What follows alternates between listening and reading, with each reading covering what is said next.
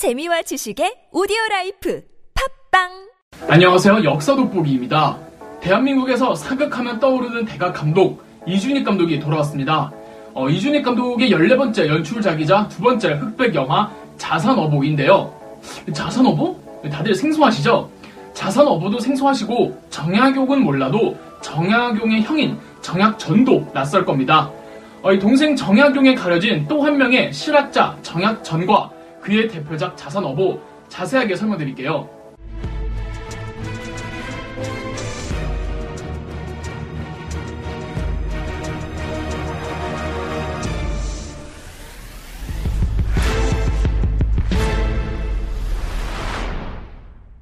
정약용 남매는 당시로선 야당 중의 야당, 집권당에서 한참 떨어진 분당이었던 남인 집안 사람들이었습니다. 정약용 남매는 이복 형제를 제외하고 총 3남 3녀였는데 이 중 맏형이 영화의 주인공 정약 전이고 막내가 그 유명한 정약 용이었습니다. 비록 정권에서 떨어진 남인 집안이었으나 어머니 외가 쪽이 이 갑부 집안이었던 해남 윤씨 집안이었죠.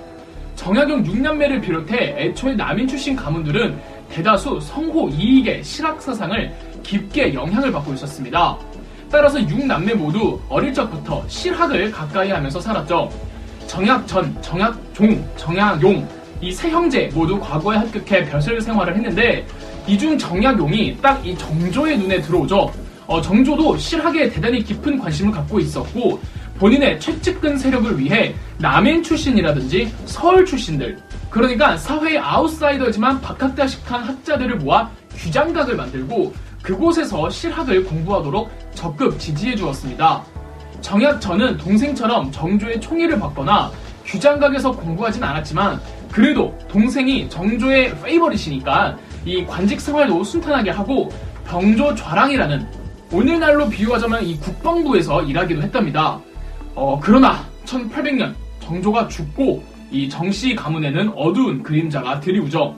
정조가 죽고 어린 아들 순조가 즉위하자 정조의 정적이었던 그의 양할머니 정순 왕후 김씨의 보복 정치가 시작이 됩니다. 정순 왕후는 정조의 측근들이었던 남인들을 숙청하려고 했었죠. 가장 좋은 명분이 천주교였습니다. 당시 남인들 중 상당수가 천주교도였습니다. 성리학이 절대적이던 조선 후기에 천주교라는 외래 종교는 정치적 탄핵을 위한 아주 좋은 명분이자 구실이었죠. 1801년 정순 왕후가 정조의 최측근들을 어, 몰아낼 요량으로 천주교도들을 박해한 사건을 신유 박해라고 합니다.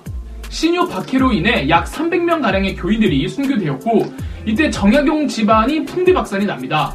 정약용 삼형제 중에서 맏형 정약전과 막내 정약용은 이 젊은 시절 천주교 세례까지 받았지만 어, 이내 바로 천주교에서 나와 실학에 몰두했습니다. 그러나 이 둘째였던 정약종은 아주 독실한 천주교인이었죠. 심지어 정약용 남매 중에 맏딸의 남편이 한국사 최초로 세례를 받은 이승훈이었고요. 독실한 천주교도들이었던 둘째 정약종과 이승훈은 이 박해 때 바로 참수되었고 맏형 정약전과 막내 정약용은 어, 지금은 천주교에서 나왔다는 사실이 참작되어 참수형은 면하고 아주 먼 곳으로 유배형을 받게 되었습니다. 정약전은 전남 완도군의 신지도로 이 정약용은 포항으로 유배를 가게 되었죠. 신유 박해 때 박해를 피해 도망친 천주교인이 한 명 있었는데 바로 황사영이란 사람이었습니다. 황사영은 이 당시 천주교의 거물로서 박해를 피해 지금의 충북 제천의 어느 한 동굴에 은거하면서 이 청나라에 있는 선교사에게 자금의 조선 상황을 알리고 도움을 호소하는 편지를 작성해서 붙이기로 합니다. 아, 근데 이 편지에 황사영이 선을 넘어도 시계 넘게 되는데 이 편지의 내용은 본인들을 구하고 조선을 천주교의 국가로 만들기 위해 제발 서양의 외국 군대가 들어와 조선을 공격해달라는 것이었습니다. 이건 좀 심하죠? 근데 이 편지가 청나라로 가지 못하고 적발되어 버린 겁니다. 당연히 황사영은 영모죄에 준해 이 능지처참 당했죠. 이게 황사영 백서 사건인데 이 황사영이 정약전 정약용 형제의 조카 사위였던 겁니다. 집안 사람이었던 거죠. 비록 이 백서 사건 자체는 두 형제와 아무런 관련이 없었으나 연좌제가 적용되어 신지도와 포항에 있던 두 형제는 더 먼 곳으로 유배지가 바뀌게 되었습니다. 정약 용은 전남 강진으로 형 정약 전은 전남 신안군 흑산도로 말이죠.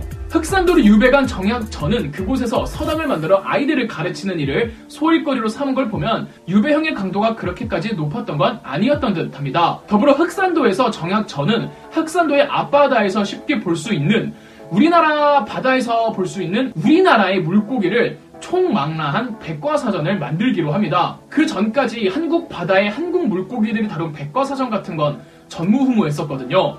뭐 있어도 전부 외국 서적들이었지 뭐 역시 실학 사상에 입각해 우리나라만의 어류들을 총망라하기로 한 거죠. 그렇게 10년 넘은 조사와 공부 끝에 완성한 우리나라 최초의 어류 도감이 자산 어보입니다. 어보란 백과사전을 뜻하는 단어죠. 자산은 흑산도의 흑산을 가리킵니다.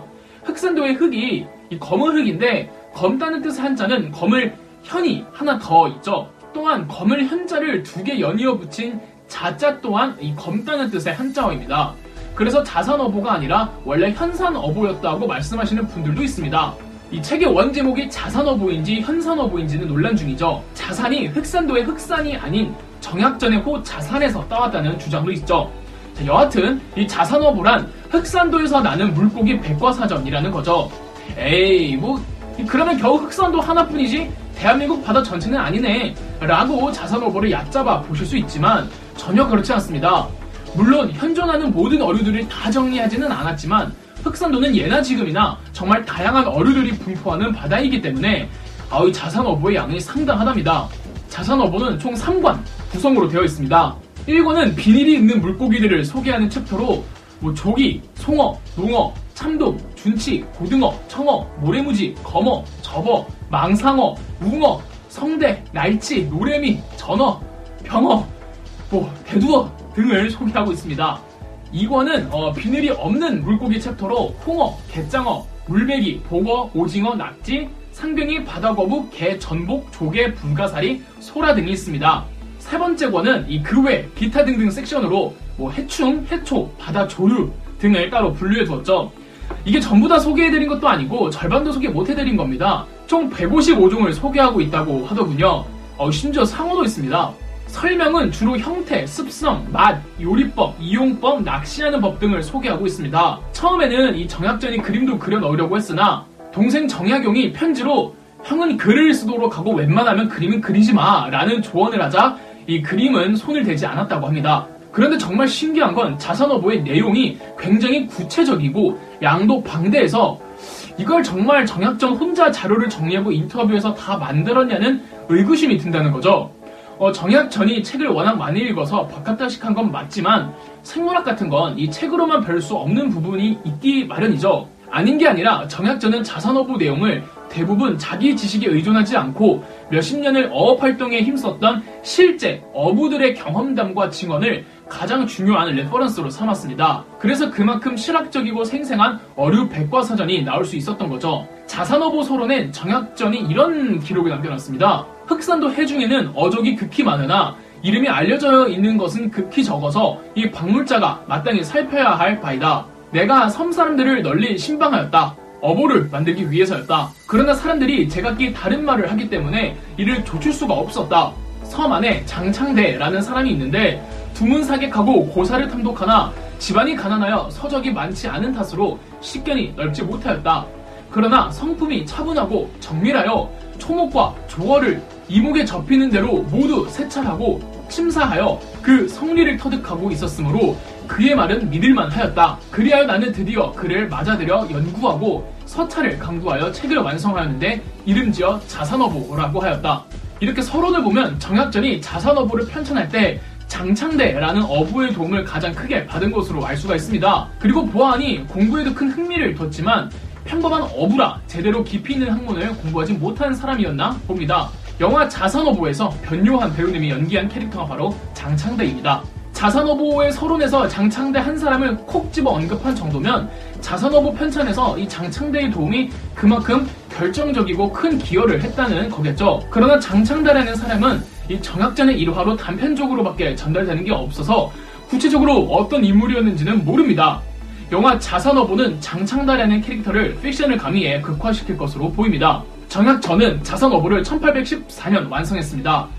그리고 2년 후였던 1816년 유배지에서 사망하죠. 그러니까 자산어보는 동생의 후광에 가려진 어느 한 위대한 실학자 정약 전에 역작인 동시에 유작이었던 겁니다. 형의 사망 소식을 들은 정약용은 본인의 유배지였던 강진에서 통곡을 했다고 하죠. 일각에선 정약전이 빠르게 천주교에서 발을 뺐다고는 하지만 유배지였던 흑산도에서 천주교 사상을 전도했다고 말씀하시는 분들도 있습니다. 영화는 이 학설을 채택해서 이야기를 풀어나가는 듯 합니다. 현재 자선어보는 국립중앙도서관, 서울대학교, 고려대학교, 영남대학교에서 소장하고 있습니다. 영화 보시는데 조금이나마 도움이 됐으면 하며 지금까지 저는 역사 돋보기였습니다. 영상 재미있으셨다면 구독과 좋아요, 알림 설정까지 해주시면 감사드리겠습니다.